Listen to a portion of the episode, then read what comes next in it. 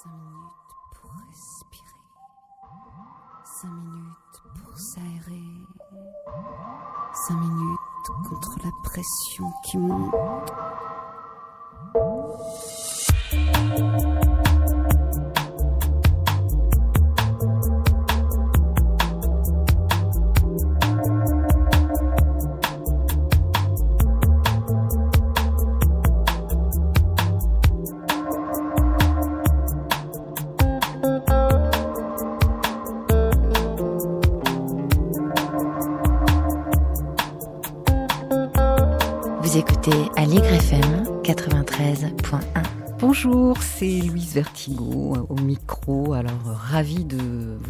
Revoir ce matin. Chers auditeurs, chères auditrices, je vous propose un thème sur euh, respira- la respiration et le chi. Et une très belle rencontre avec un, un expert en respirologie, Edouard Stack. Et on va parler euh, de son parcours et à partir, euh, on prendra point d'appui sur un de ses livres, Les vertus de la respiration consciente, cultiver vitalité et sérénité avec la méthode Vitale Respire. C'est un ouvrage qui est paru chez Très Daniel. Et l'émission est illustrée aujourd'hui par sa programmation musicale. On commence par euh, un, instrument qui fait respirer, hein, un instrument zen, le shakuhachi. C'est donc le morceau On Shirabi de Akiku Nakimura.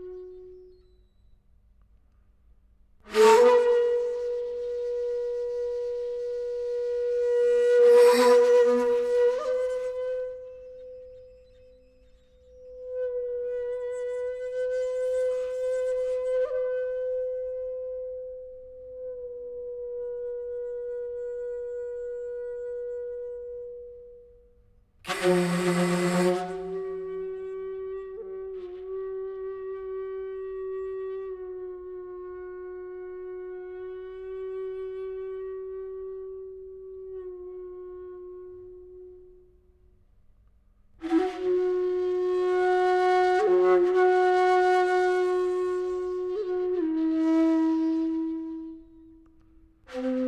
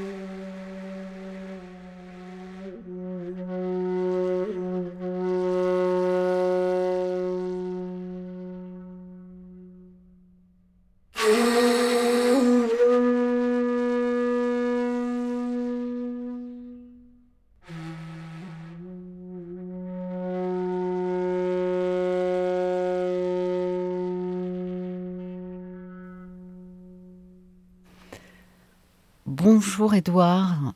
Je suis Bonjour Louise. Je suis très honorée de votre présence aujourd'hui.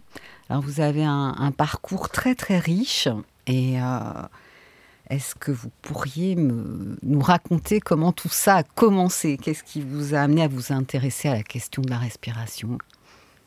Alors,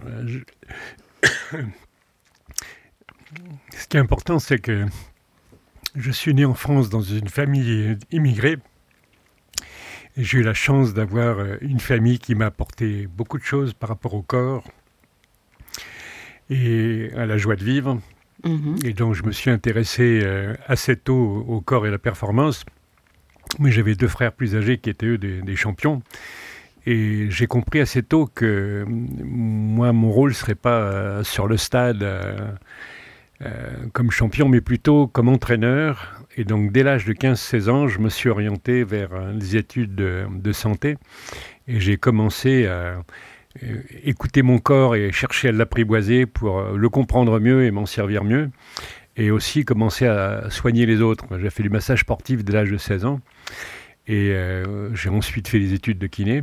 Mais l'intérêt pour comprendre l'être humain, comprendre le corps, a commencé vraiment au sein de ma famille. Et euh, j'ai trouvé ma vocation en lisant Les mains du miracle de Joseph Kessel.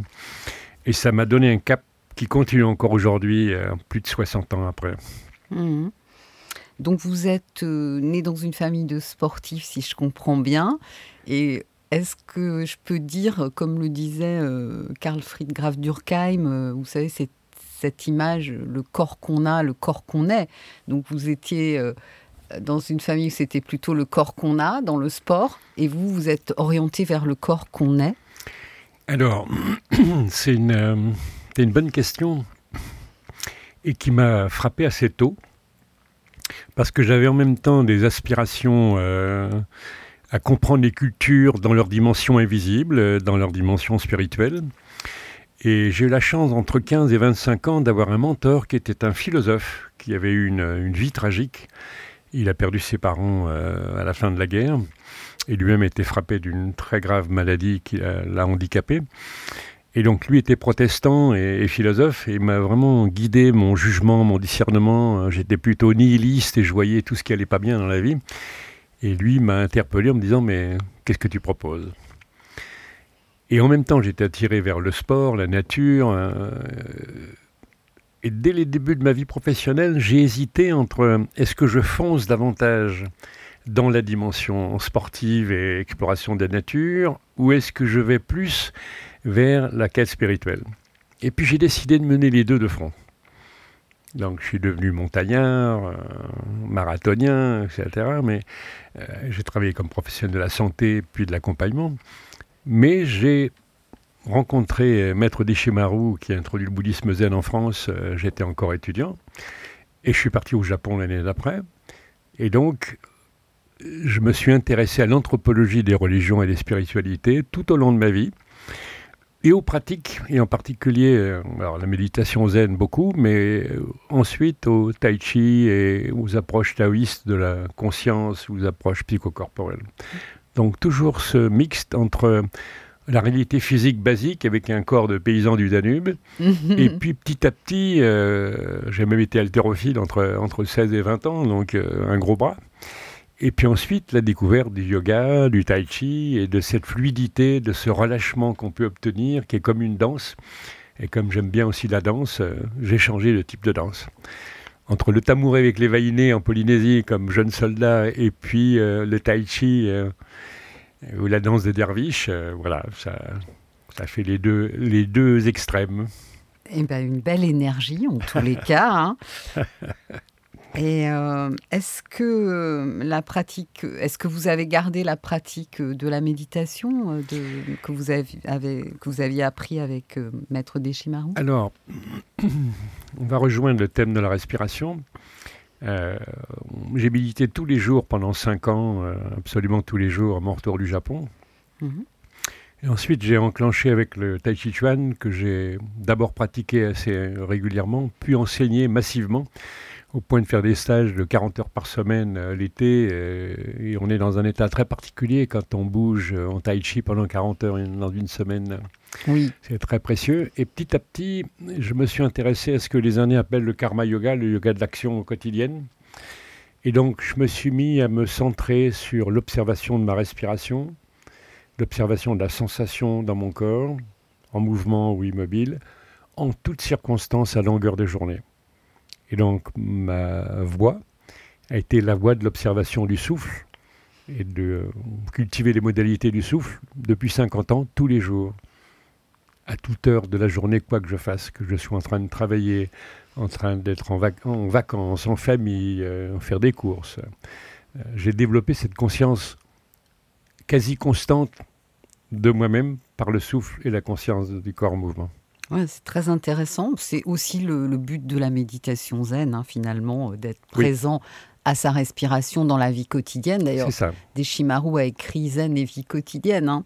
Alors, euh, on en est au début de ce parcours si riche. En fait, on peut faire toute l'émission là-dessus, j'ai l'impression.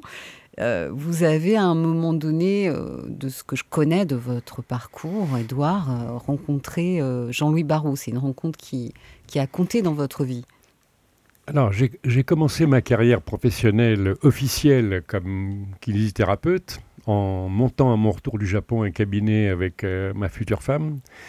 Et euh, en 75, un médecin référent euh, rencontré par son frère qui était acupuncteur m'a demandé si je pourrais prendre, prendre en charge Jean-Louis Barrault et Madeleine Renaud pour être leur masseur privé. Et pendant cinq ans, deux fois par semaine, euh, j'ai été massiers à domicile avec ma table pliante.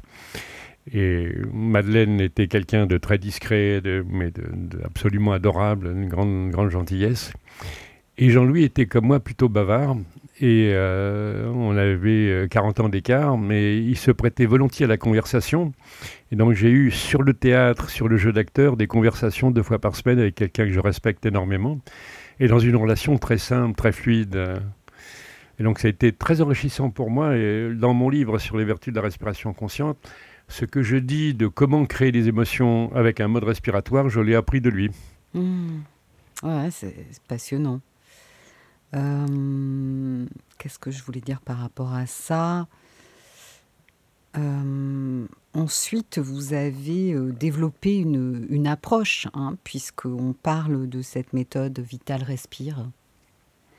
Alors il y, a une, étape préalable qui est importante, c'est que euh, quand j'étais kiné, j'étais assoiffé de connaissances et euh, j'ai étudié l'ostéopathie crânienne que j'ai pratiquée. euh, L'acupuncture, j'ai commencé à l'apprendre au Japon, mais on a, continué à travailler avec un groupe de, collègues. On avait fait de la sophrologie, de la psychomotricité avec le docteur Soubiran, la femme du docteur qui a écrit Les Hommes en Blanc. Euh, et donc j'avais une approche très riche et très globale de l'individu. Je fréquentais des groupes de psychiatres, de psychanalystes pour faire du psychodrame. Et donc j'avais une approche euh, psychosomatique euh, des problèmes des gens et pas du tout réductrice. Aujourd'hui on a beaucoup de spécialités mais on voit plus les gens dans leur globalité. Et je suis devenu psychothérapeute pour ensuite, euh, dans le courant de la psychologie humaniste, prendre en compte le corps et l'expression, la gestion des émotions qui n'était pas du tout euh, connue à l'époque. Ouais. Goldman n'avait pas encore écrit ses livres sur l'intelligence émotionnelle. Et les médecins ne savaient pas trop quoi faire avec euh, la vie affective. euh, les Mm. médecins généralistes ne savaient pas trop quoi faire. Et donc, je me suis beaucoup enrichi en non seulement accompagnant les patients avec ces méthodes plus, plus globales, mais je suis devenu assez rapidement formateur de psychothérapeutes avec un groupe de psychiatres qui m'ont formé moi-même. Et en France et au Canada, j'ai pu former énormément de professionnels dans cette approche globale de la psychologie humaniste. Et du coup, ce que j'avais commencé à faire dans ma quête personnelle d'adolescent avec le sport, puis dans mon métier de kiné où je me suis occupé beaucoup de, bien portants aussi, non seulement les personnes malades, handicapées, les, petites vieilles avec leur rhumatisme euh, ou les, les hémiplégiques à rééduquer, mais j'avais aussi une clientèle particulière qui était des danseurs. Euh, J'ai une professeure de danse russe et j'ai pénétré le monde de la danse professionnelle, donc j'avais des clients qui étaient danseurs, et puis euh, des comédiens et des sportifs de haut niveau. Donc j'avais des gens qui m'ont permis de découvrir toute cette richesse des potentiels qu'on peut exprimer. Super, alors on, va faire une petite pause musicale pour euh, bien savourer toutes ces connaissances que vous transmettez. Alors c'est votre programmation, on continue avec un morceau qui s'appelle Hurt Habitat Pavillon. Euh, enfin, c'est l'album qui s'appelle comme ça et c'est le numéro 5.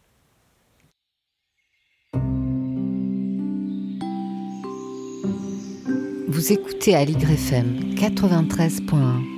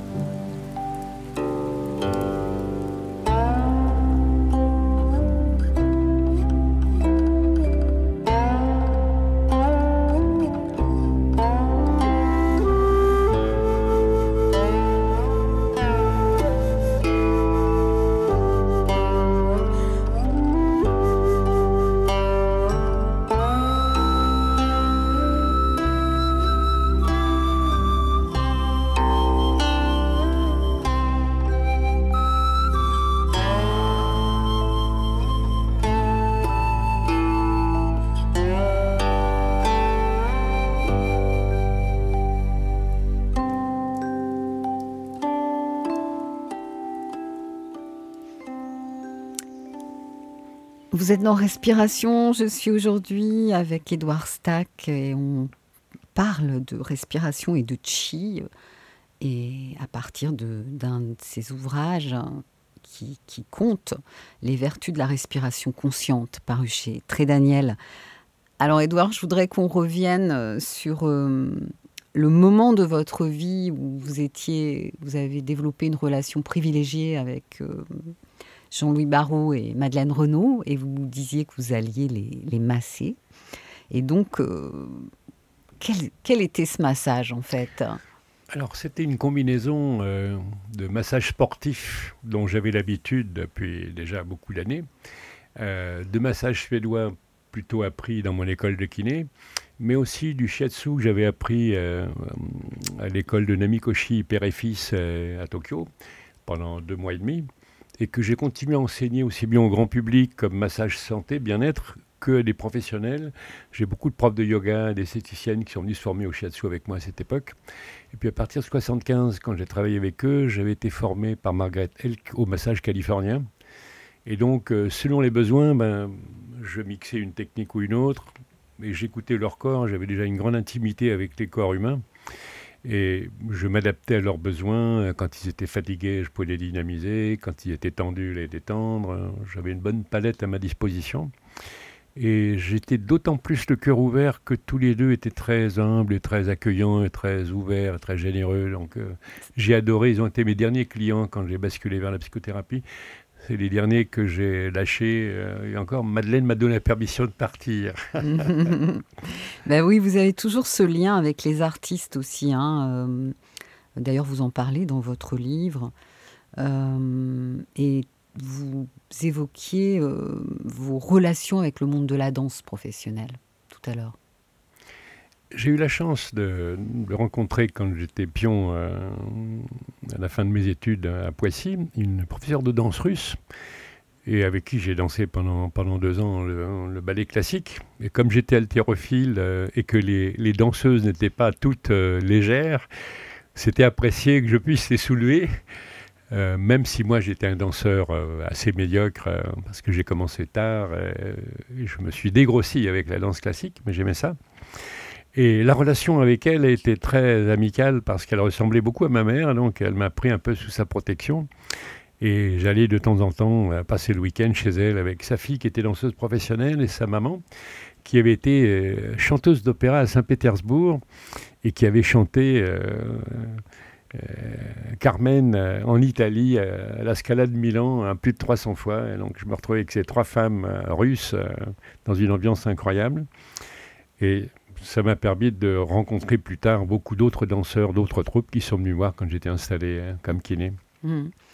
Ouais, quel parcours étonnant déjà hein, d'être haltérophile et d'aller danser, faire de la danse classique. C'est bien, ça réunit le, la partie, le, la partie énergie, énergie terre, énergie ciel, c'est magnifique. Alors maintenant, on va parler un petit peu euh, du fonctionnement de la voix, parce que c'est quand même une base, et, justement, vous avez une très belle expertise, vous en parlez bien. Donc, je vous cite dans votre livre, en Grèce, le pneuma et le souffle, qui en latin se dit spiritus. Donc, on voit tout de suite le lien avec la spiritualité. Alors, comment cela fonctionne, la respiration? Alors, dans la pensée chinoise, le corps a plusieurs niveaux de réalité.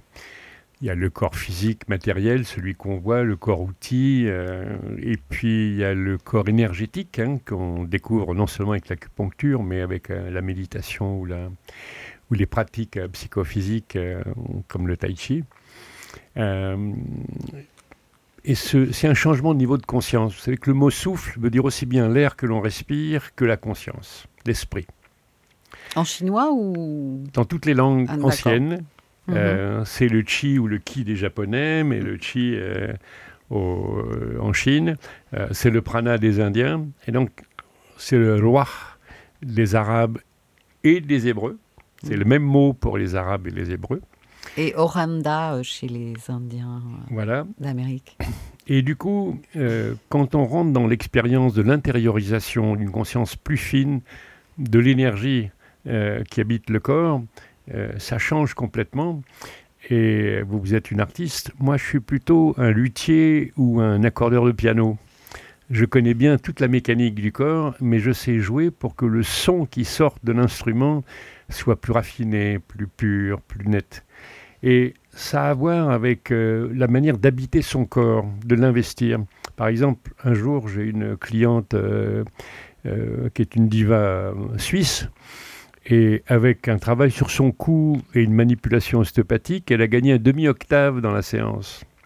Et comme elle avait déjà 15 ans de pratique, c'était surprenant pour elle.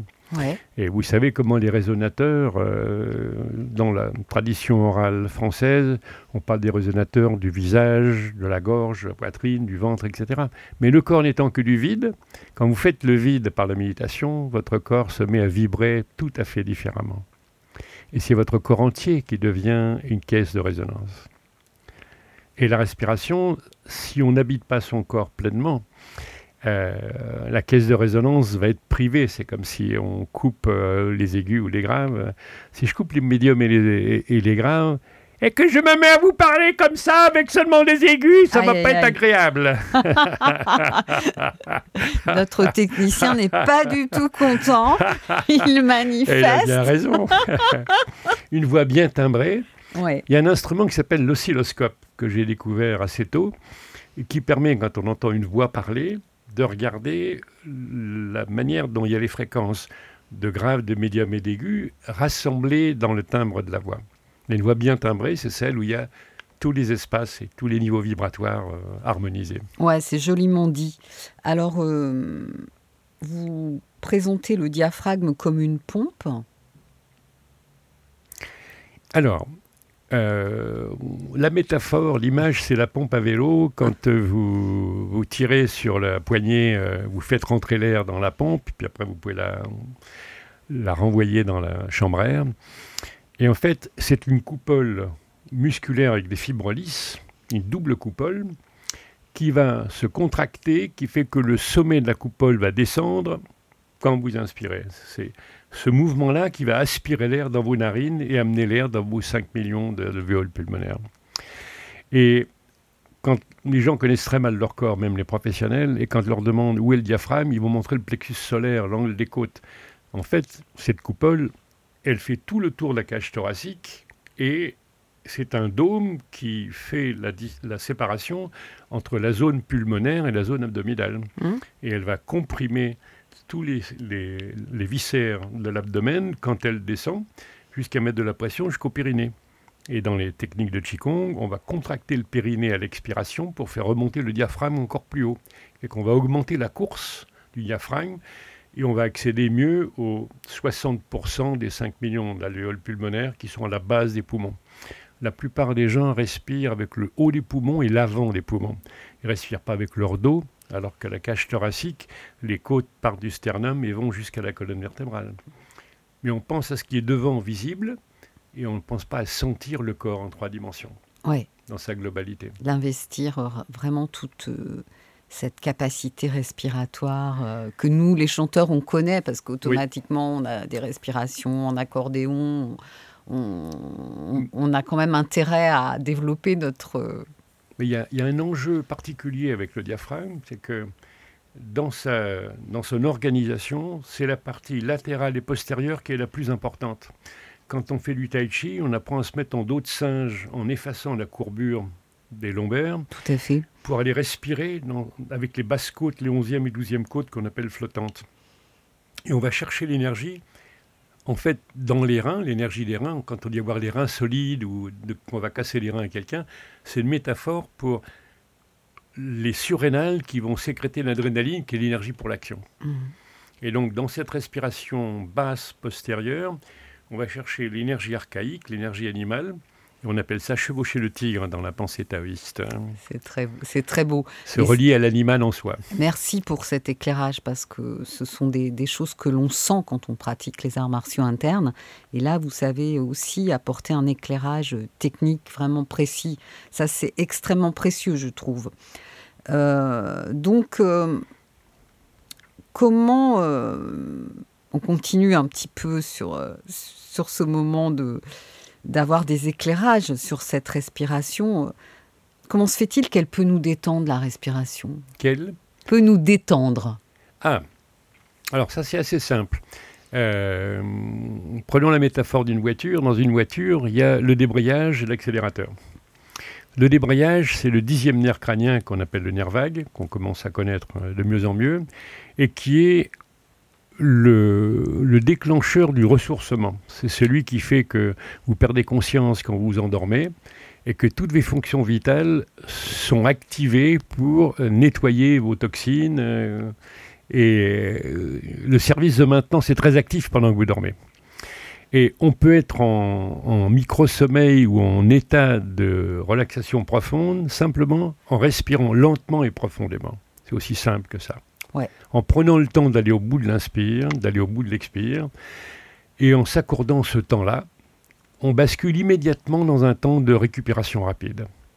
C'est le principe de la méditation. Oui, D'aller au bout de l'inspire, aller au bout de l'expire. c'est ça. Euh, mais la plupart des gens ne respirent qu'avec 15 à 20 de leur capacité Oui. et ne vont pas dans cette amplitude large. Et vous avez un poids culturel, les gens sont tournés vers l'avenir, mais ils ne sont pas présents. Et l'anxiété se nourrit du va-et-vient entre le passé et le futur, alors que l'instant présent, on prend le temps d'inspirer, ça permet de se ressourcer profondément. Très bien, alors on, a très envie d'inspirer avec vous. Vous nous inspirez et on va euh, profiter de ces respirations profondes en écoutant euh, un autre de- des morceaux que vous avez sélectionnés qui s'appelle Little Boat et c'est extrait du disque Heart of the Dragon Ensemble.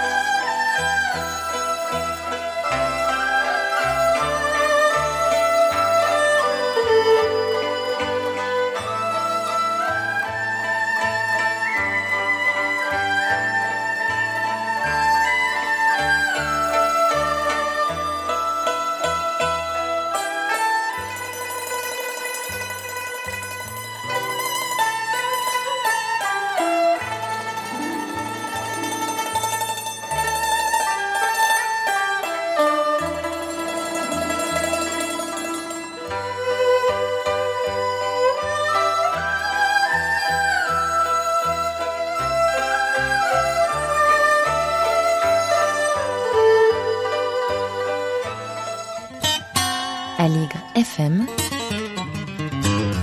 93.1 Alors, je suis aujourd'hui avec Édouard Stack et notre thème est la respiration et le chi. Et euh, ben, c'est absolument passionnant. Alors, euh, il faut dire que dans le livre, il y a beaucoup d'e- d'exercices qui sont intéressants pour découvrir ces espaces respiratoires. hein. Je rebondis sur ce dont vous parliez tout à l'heure, Édouard. Alors, euh, j'ai noté euh, installer la posture de stabilité et l'alignement, menton rentré, courbure effacée. C'est la posture des, arts martiaux pour mieux respirer. C'est ce dont on, on parlait. hein. il y a une, euh, une dimension complémentaire au nerf vague et euh, au calme qu'on peut trouver dans la respiration lente et profonde, qui est vraiment l'accroissement de la vitalité qu'on peut aller chercher. Et j'ai parlé d'accélérateur, donc on va, on va, parler de ça. Euh, mais je vais donner la métaphore. comment nommer ça? Bon, je, je, vais commencer avec l'accélérateur. Euh, pour avoir la pleine puissance du moteur biologique, euh, il faut pouvoir stimuler le, le, sympathique, qui est la chaîne des ganglions le long de la colonne vertébrale, depuis la base du crâne jusqu'au sacrum et au coccyx. Et euh, c'est le système qu'on stimule quand on fait la posture du cobra en yoga. mais c'est aussi toutes les armées du monde, à toutes les époques, quand elles se mettent au garde à vous, ça crée une tension dans le dos qui va stimuler ce système sympathique pour l'action. Et la posture du repos, c'est un enroulement de la colonne qui va justement stimuler le nerf vague. Et il y a une, voilà, il y a une, euh, une image que tout le monde a dû voir il y a 30 ans, qui est une publicité de Perrier entre une femme et une lionne qui se disputent une bouteille de Perrier mmh. en haut d'un petit monticule et elles rugissent. Mmh. Et la femme a le visage déformé par un morphine qui l'a fait ouvrir une gueule de lionne extraordinaire. Eh bien, euh, si on expire puissamment, rapidement, en montrant les dents, on va réveiller la partie animale archaïque chez l'être humain. Et la langue populaire dit les choses avec beaucoup de bon sens. Savoir montrer les dents, c'est justement charger avec ses surrénales le corps et le système sanguin d'adrénaline pour être prêt pour l'action. Après, moi, ça m'a servi pour grimper en passage difficile en montagne, en, premier de cordée, avec 500 euh, mètres de vide en dessous. Euh, gérer la peur, c'est possible quand on va chercher cette puissance-là. Quand j'ai un sportif qui va euh, mener un combat de boxe, un championnat, s'il n'a pas envie de, dominer son adversaire, il peut rester dans le vestiaire. Alors que s'il est en possession de ses moyens, ses cours ont plus de puissance, il sera plus, plus, plus, plus rapide mais ça sert aussi pour travailler. J'ai couru des marathons et au 35e kilomètre, je rugissais et je retrouvais de l'énergie pour les derniers kilomètres euh, pour aller à fond la caisse. Bon, bah c'est très intéressant ce que vous nous partagez là, hein, cet aspect-là de rugissement, de montrer les dents et le nerf vague. Et alors, lorsqu'on montre les dents, est-ce que ça implique en fait le fait d'ouvrir grand la bouche? Alors, je voudrais vous dire une petite chose de plus pour les auditeurs, c'est que euh, rugir deux, trois fois, ça a l'effet d'une tasse de café bien serrée. Et il y a un moment où c'est vital, ça peut vous sauver la vie, c'est dans les micro-sommeils, quand vous conduisez de nuit et que vous êtes fatigué.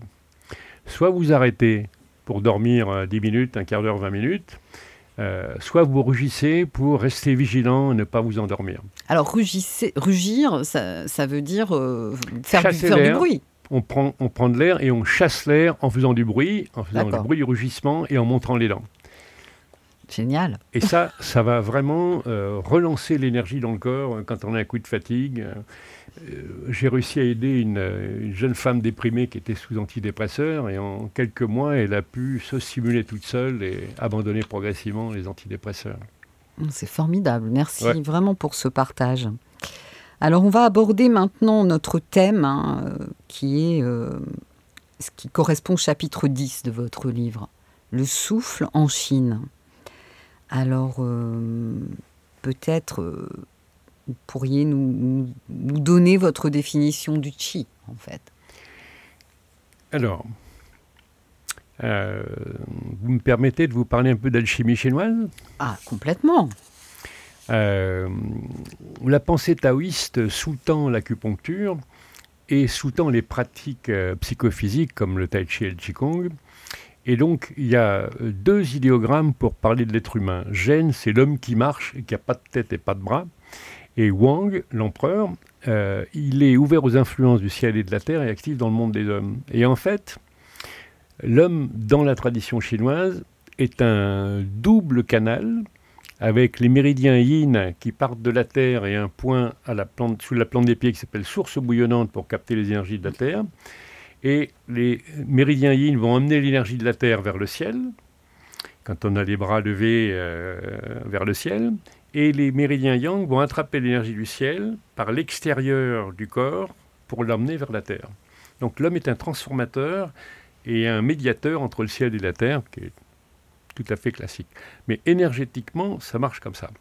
Et il y a dans le système énergétique trois foyers qu'on appelle Hara au Japon, qui est le foyer inférieur, et qu'on appelle Tantien en chinois. Et c'est l'énergie ancestrale, c'est l'énergie vitale dont on a hérité par la génétique. La deuxième énergie, c'est celle du cœur, avec l'énergie du souffle et l'alimentation au niveau biologique, mais l'énergie du sentiment juste, puisque les Chinois mettent l'intelligence dans le cœur. Et le troisième Tantien, c'est entre les deux sourcils, et c'est l'équivalent du sixième chakra. Donc c'est deuxième, quatrième, sixième chakra. Et l'alchimie chinoise, c'est de rassembler la conscience des trois foyers énergétiques en même temps. Et là, il y a un parallèle intéressant. La phrase rituelle pour dire ça, c'est euh, marier le jeune homme d'airain avec la jeune fille du cœur dans la chambre jaune, espace d'un pouce, entre les deux yeux. C'est charmant. C'est ces noces alchimiques dont il s'agit. C'est charmant. Mais en fait, vous avez à l'abbaye de Joire un Christ taillé sur un baptistère au 7e siècle qui montre le Christ entre les quatre évangélistes avec le taureau, le lion et l'aigle. Et c'est exactement la même symbolique alchimique.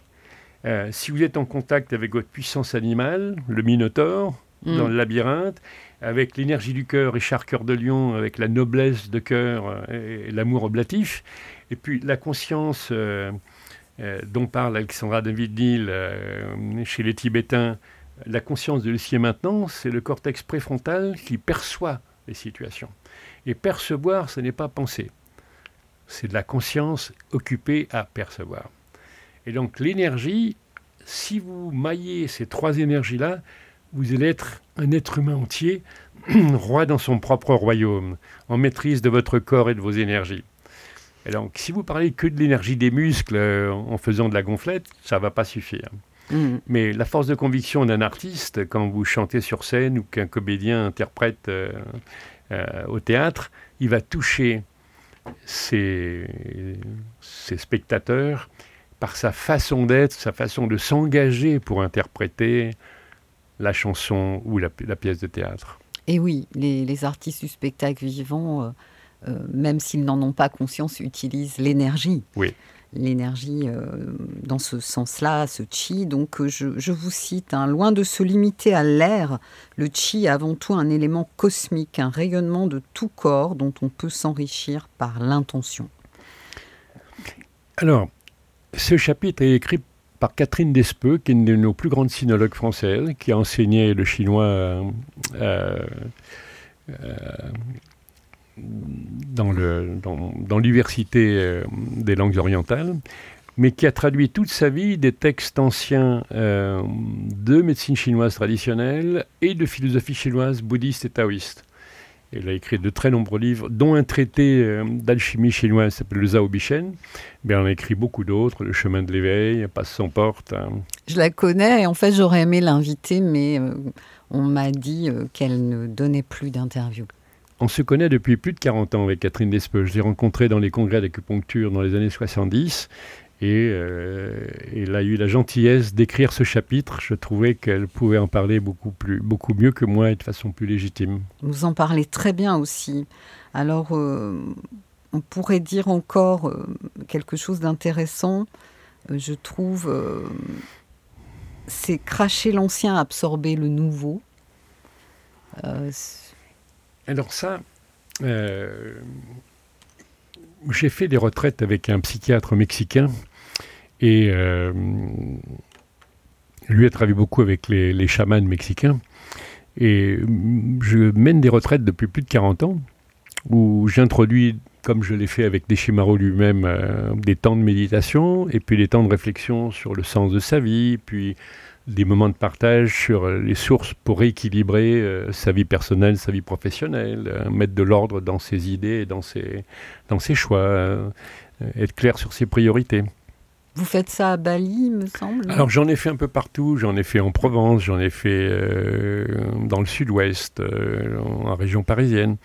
Et là j'ai trouvé un nouveau lieu, parce que j'avais une maison natale qui m'a beaucoup servi pour ça, près de Cognac. Et j'ai trouvé un très beau lieu entre Montargis et Gien, avec 5 hectares, avec des arbres, des chênes magnifiques, euh, en pleine campagne. Et j'ai fait une première retraite là et j'en ferai une autre au mois de mai, euh, début mai, où on pourra pratiquer ce genre de, donc cracher l'ancien et absorber le nouveau. Voilà, voilà. Alors le changement est permanent. C'est ça. Alors dans ce changement euh, dans lequel nous sommes, évidemment, euh, pendant ce moment d'émission, hein, euh, on écoute le dernier morceau de votre belle programmation musicale. C'est un musicien et musicothérapeute que j'ai découvert avec vous, Renaud Gillet. Et c'est le morceau Aguananda. Alors comme je le fais depuis quelque temps, je vous invite à danser. Vous écoutez Aligre FM 93.1.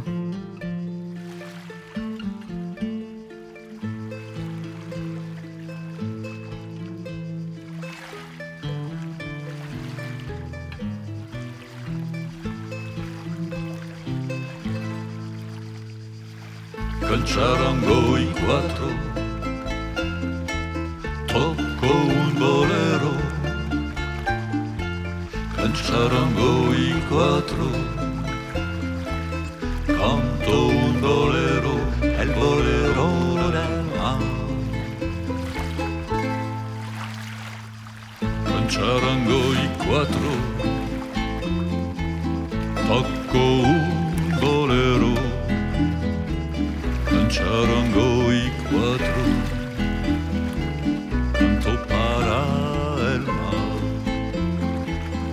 charango i quattro.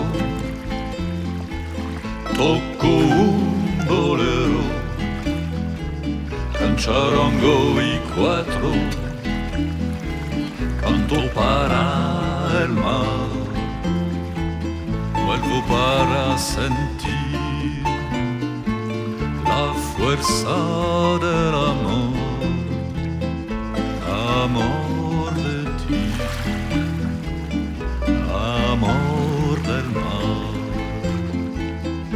Para sentir la fuerza del amor, amor de ti, amor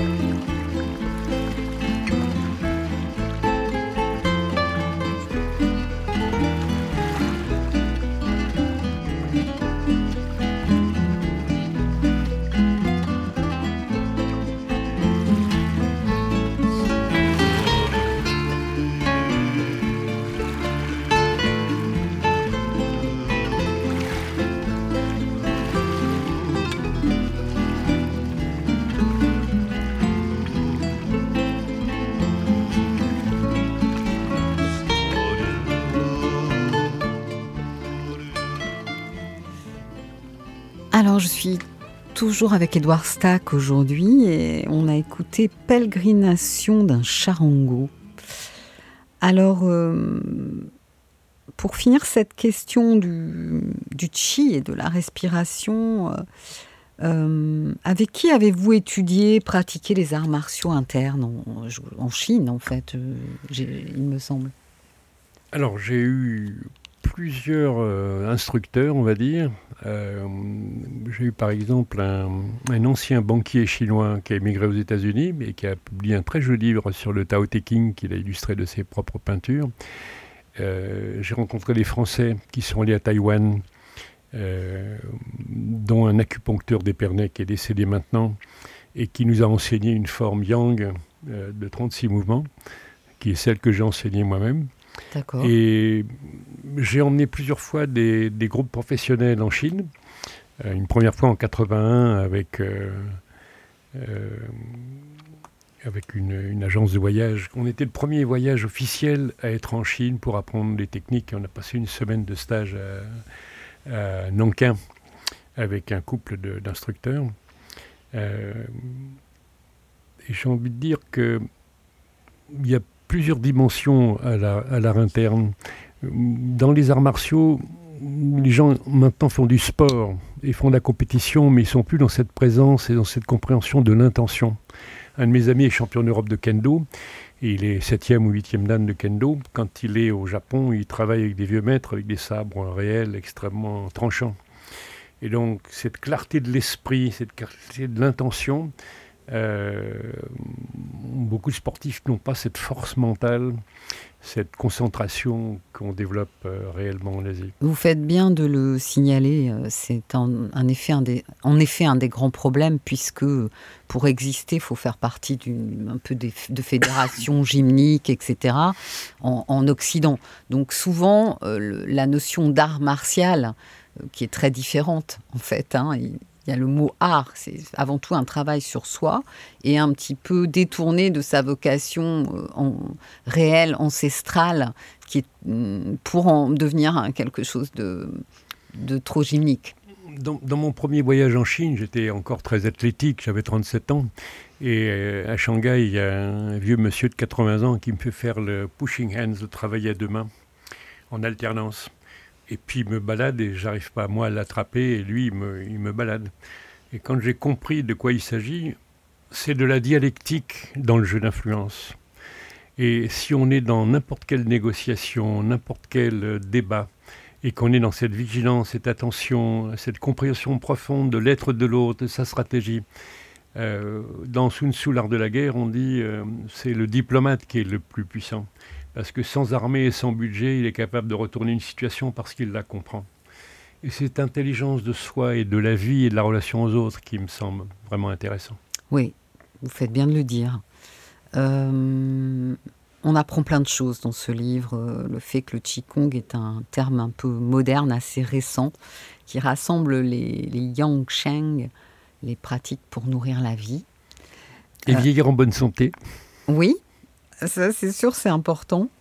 Euh, on on n'a pas eu assez le temps de parler de la vigilance, en fait. Si hein, vous en avez quand même parlé beaucoup euh, dès le départ, en fait. Mais euh, voilà, l'émission est beaucoup trop courte avec vous. Il faudra que je vous réinvite. Alors parlez-moi un petit peu de votre actualité.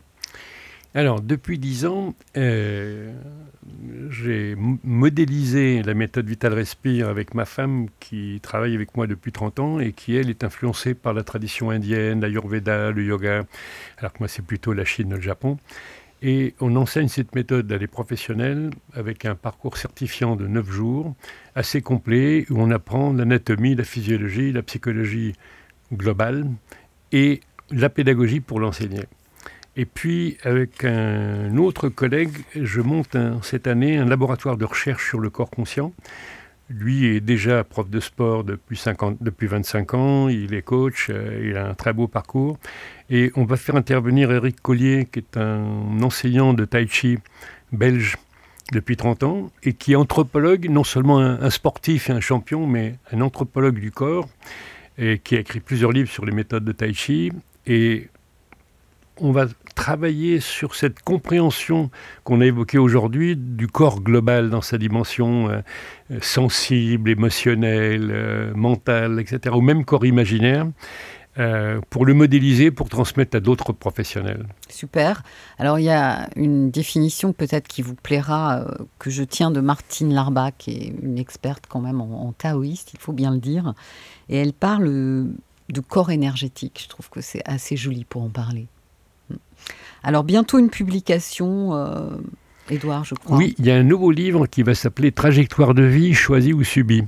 J'ai accompagné beaucoup de gens pendant un demi-siècle Et donc, je porte un regard au travers de 25 biographies courtes euh, sur des parcours de vie, en commençant avec euh, Bill Clinton, euh, Nelson Mandela, Václav Havel, l'ancien président tchèque.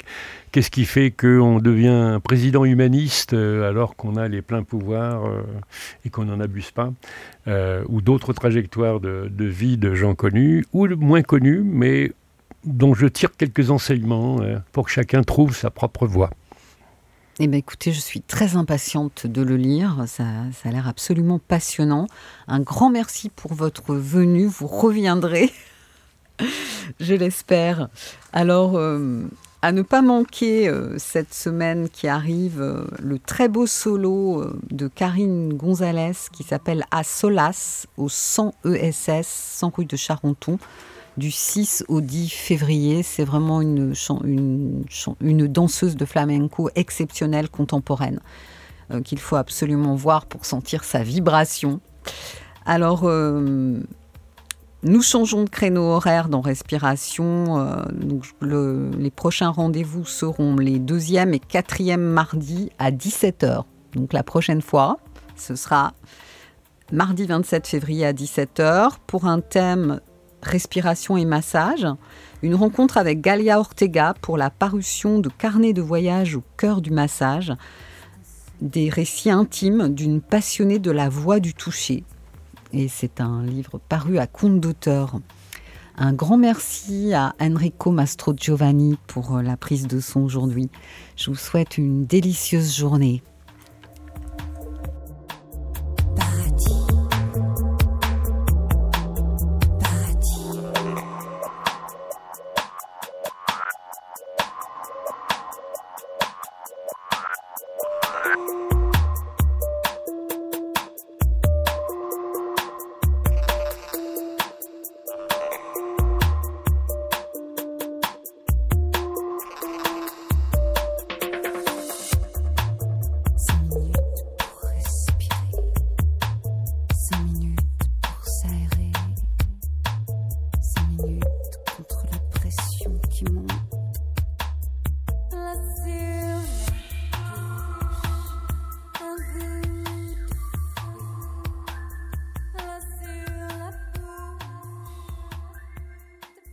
Vous écoutez Allegre FM 93.1.